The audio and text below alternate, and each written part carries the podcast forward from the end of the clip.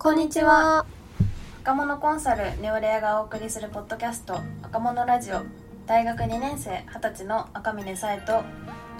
大学よねん生にじゅうにさい朝比奈光です。この番組は大人が知らない若者の話をコンセプトに若者のトレンド情報や若者の本音を発信していく番組です。今回もクラブハウスで公開収録という形で行っています。そして本日もネオレアからゲストのありさちゃんに来てもらいました。イエーイ。ありさです。よろしくお願いします。お願いします。はい、お願いします。今回のテーマはコロナ禍の就活事情ということで、ちょうどにじゅういち卒で就活を終えたありささんに、私にじゅうさん卒なんですけどこれから就活をするということもあっていろいろ聞いていきたいと思います、うん、じゃあまず最初にあれざっくりした感想を聞かせてもらってもいいですか、ありささんから。そうですね、まあ、私は結構にじゅういち卒でそのオリンピックも控えていたので、まあ、割と景気が良くなって就活もそんなに苦労しないかもねみたいなのがこう大学にい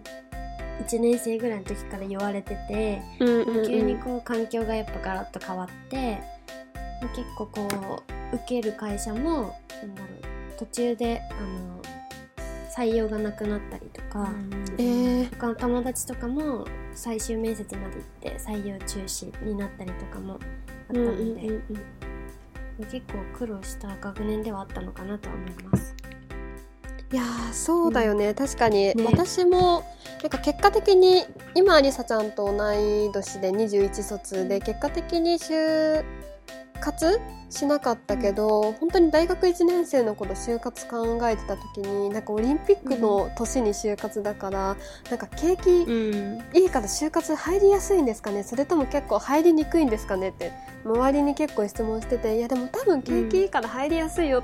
て言われて安心してたらこれだったもんね、うんうんうん、本当にそうそうそうそう、なんかねにじゅういち卒まではまあ割と安定してるんじゃないみたいなことを言われてたから、うんうんうん、結構気抜いてた部分とかもあると思う。いやー本当にね、うんうんうん、うん、えけ去年のさんがつぐらいからそのコロナが流行り始めて、うん、いろいろなんかちょっとやばいかもみたいな雰囲気がしがつぐらいから出たじゃないですか、うん、でそうだね、なんか春休みとかなんかとかそのまあ、本格的にまだ解禁されてない時にやっといた方が良かったなとかいうことありますか？うん、えとかなんかこう今 いちにがつぐらいからなんかちょっとコロナやばいんじゃないみたいなのがあって、うんうんうん、あったじゃんじゅうにがついちがつぐらいで、うんうん、でその時にやっぱり就活に控えてたからあやばいかもみたいな、えどうなるんだろうみたいになってで企業側としても多分どういうふうに準備していこうっていうふうになんかなってきて、でも私がなんだかんだちゃんとやったのがさんがつぐらいからあ イーエス を提出し始めて、うんうん、っていう感じだったんだけど、やっといた方がいいこととしては、うん、これはどの学年もそうだと思うんだけどやっぱ面接対策とそのエントリーシートに書くその素材っていうのをしっかり言語化しておくことは大事だなって思った、うんうんうんなんかそれはその自己分析とかもそうだし、なんか自分がやりたいこととか、うんうん、やりたいことかけるどうなりたいかみたいな部分を言語化しておくことが大切だなって思った、はい、こう面接の話今あったんですけどこう、うん、全部オンラインでしたか？ありささんが受けたの直接行ったとこもありました？えっと私が内定をいただいた企業は最終就職これからする会社は最終面接だけが、えっと、対面で、うんうん、それ以外はほとんどウェブだった。うーん、うん、あとウェブと対面選べるとこもありました。ああ、なるほど。自分で選んだ方でいい。うん、うん、うん、うん。そうそうそう。どっちがいいとかありました？え、もう私は、ま、好みの問題なんだけど。なんかウェブの方がよくって、うんうん、あの正直パソコンにそのカンペとしてワードをこう置いておけるっていうのもあって、うん、割と安心して話せるっていうのと私結構その場の緊張感とかに飲まれちゃうかもってちょっと不安だったのね、うんうんうんうん、対面だと。でも画面越しだから自分の家にいるからなんかすごい安心して、でギリギリまで練習できる、うんうんうん、からなんか割と私は Web の方が向いてたなと思って Web を選択してた。うん、なるほど、うんうん、なんか Web お家でやるときってあれですか、なんか後ろバッグとか買ったんですか、うん、背景の置くやつとか。えっとその時は私はもう画面あの白い壁のところでやってたんだけど、うんうん、私結構今ゼミの後輩たちとその就活の話をするとなんか先生が結構いいっていうのがなんか薄ピンクとか結構いいらしくて、なんかあの安心した空気感になるみたいなことになって、えー、面白い、うんうん、そう、まあ、なんかピンクじゃなくても例えばちょっと淡い緑とかでも、うんうん、まあ、なんか雰囲気良くなるのかなとは思う。あ、じゃあ真っ白よりもちょっと薄い色が入ってる方がいい、うん、そうそうそうそう、えー、これめっちゃ参考になります、うん、私覚えとこう。そう、でもなんか文字とかが入ってるとやっぱりそっちに聞い取られちゃったりとか、うん、なんか会社によっては印象が変わってくるから文字の方がいいかもねっていう話は出てた、うん、なるほど、うん、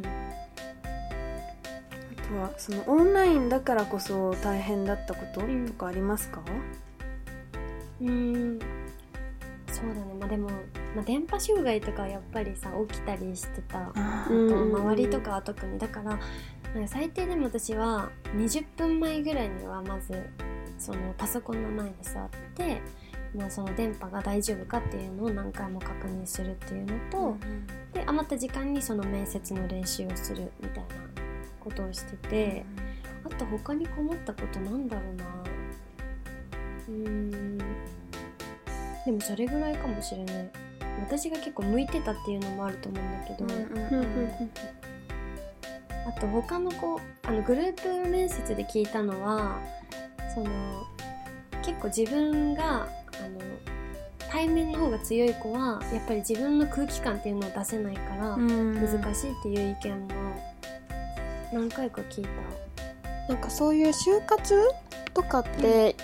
うん、多分大学、うん、今年なかったじゃない授業が、うんうんうん、だから今までだったらランチとかしてる時に友達になんか就活どうとかの情報交換が直接できたけど、うん、今年そもそも授業がないから就活の情報とか、うん、なんだろう、友達とシェアするのがすごい難しかったと思うんだけど、うんうん、それ難しかった、すごい。え、ありさちゃんさ、就活の情報とかってどこから仕入れてたの？うん、えっと私は基本的にはえっと、アプリとかもそうだし、あとは、うんうん、先生、ゼミの先生に頼ったりとか、うんうん、あと周りにいる社会人の方に、はいはいはい、なんかこういう業界とかこういうことにすごく興味があるんですけどみたいなことをなんか連絡取ってもらってつないでもらったりとかもあったし、はいはいはいはい、友達とかで言うとなんかちょくちょく電話するようにはしてた。で、今どうとか一緒に面接練習もしたし、あと イーエス って結構さ量があったりするのよ。なんか今年、うんうん、もしかしたらデジタルのが多いかもしれないけど、去年ってやっぱまだ紙とかも多くて、うん、郵送してくださいみたいな、えー、ので、そうでそれって結構やる気出なかったりするのね。多分そこで、うんうん、あのふるいにかけてる部分もあると思うんだけど、だからなんかそういうの集中するためにお互い無音で電話つなげたりとかはしてた。あ、なるほどね、それめっちゃいいね。そうそうそうそう、でこれそれこそクラブハウスでできるよね、それ。どうみたいな、これどう思うとかも聞いたりとかしてた。確かに確かに。そうそうそう、それ結構ね良かった。うーん、集中できる。何のアプリ使ってたんですか？就活系アプリは。就活アプリはリクナビ、マイナビ、あとワンキャリア、あと就活じゃないけどネット情報だと、えっと、みんなの就活、民衆、うんうんうん、はいはいはいはいを使ってたかな。うん、あとね、結構こう就活で私役に立ったなと思ったのがそれこそミュージックピックス、ミュージックピックス、うんうんうん、役立ったなって思って、うんうん、なんかあの私業界バラバラだったのね。広告も受けたし、うん、ピーアール のエンタメ系とか、あと商業施設とかも受けてて、うん、あのあそこのなんか情報サイトってやっぱいろんな人の意見が見れるじゃん、うんうんうん、コメントとかもそうだし、話してる方も結構なんか最先端にいる方が多いから、うんうん、あと動画で見れたりするよね、あれ、うんうん、討論とかを。だから、えっと、その受ける前に多分業界のことって聞かれるなって思ってたから、そこで動画見て、あ、今業界ってこういう状況なんだなとか、なんかどういうことが今後来るのかなっていうのを見た上で臨むとね、なんかめっちゃ良かった、それ話ができる。ああ、なるほど。うん。なんか周りとかでもニュースピックスとかを使う就活生って増えてる肌感とかってあった？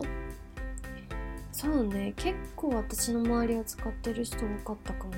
ほうほうほう、なるほどなるほど。どういう風に使ってたかわかんないけど、あとなんかゼミでうち推奨してるっていうのもあって、うん、あのそのそうゼミの時間内に、うん、あのすごいね、記事がボンってあるのもあるんだけど、なんか有料会員だとあの